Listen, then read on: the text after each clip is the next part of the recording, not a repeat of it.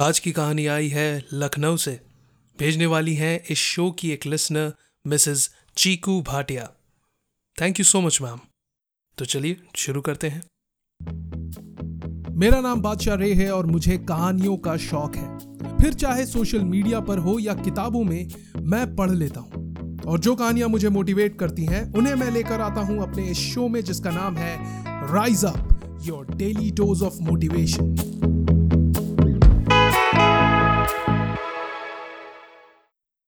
बहुत पुराने समय की बात है। एक फकीर था जो एक गाँव में रहता था।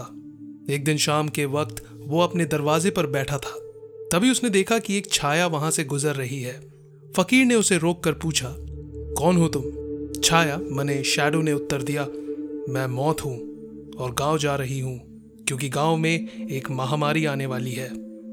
छाया के इस उत्तर से फकीर उदास हो गया और पूछा, कितने लोगों को मरना होगा इस महामारी में?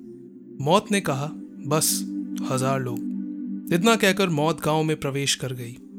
महीने भर के भीतर उस गाँव में महामारी फैली और लगभग तीस हज़ार लोग मर गए। फकीर ये देखकर बहुत दुखी हुआ और क्रोधित भी कि पहले तो केवल इंसान धोखा देते थे, अब मौत भी धोखा देने लगी। फकीर मौत के वापस लौटने की राह देखने लगा, ताकि वो उससे पूछ सके कि उसने उसे धोखा क्यों दिया।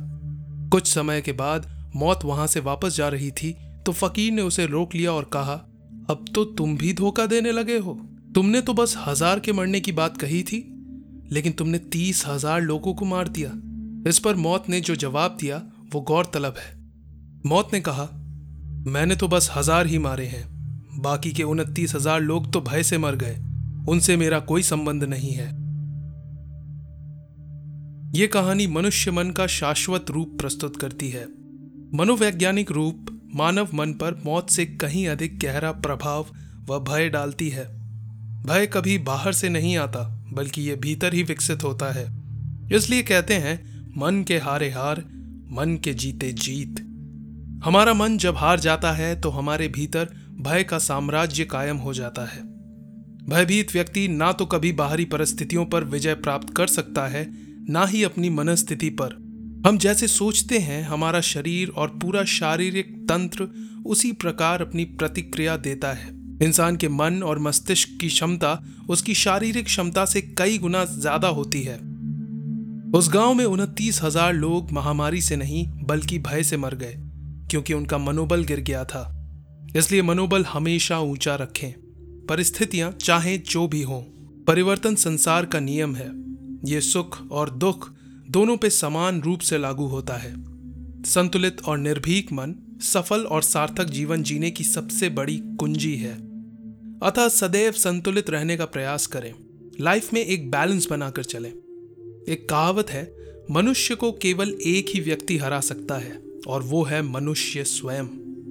एक सजग मनुष्य के लिए हताशा और निराशा कभी कोई विकल्प नहीं हो सकती। सकारात्मक रुख अपनाते हुए प्रयत्नशील और संघर्षशील रहना सदैव शक्ति और विजय का परिचायक रहा है। सो so, ये थी आज की कहानी मेरी जुबानी। अगर आपको ये एपिसोड पसंद आया तो प्लीज़ इस पॉडकास्ट को फॉलो करें, अपनी प्लेलिस्ट में ऐड कर लें एंड मोस्ट इंपॉर्टेंटली शेयर करें with your loved ones after all हम सभी को कभी ना कभी मोटिवेशन की ज़रूरत पड़ती है। अगर आपके पास कोई ऐसी कहानी है जो आप चाहते हैं कि मैं अपने शो पर सुनाऊं तो प्लीज़ मुझे मैसेज करें फेसबुक पर। मेरी फेसबुक आईडी है at the rate the official Badshah. T H E O F F I C I A L P A D S H at the rate the official Badshah. So wishing you a positive day ahead this is Badshah Ray signing off फिर मिलेंगे in another episode of rise up your daily dose of motivation.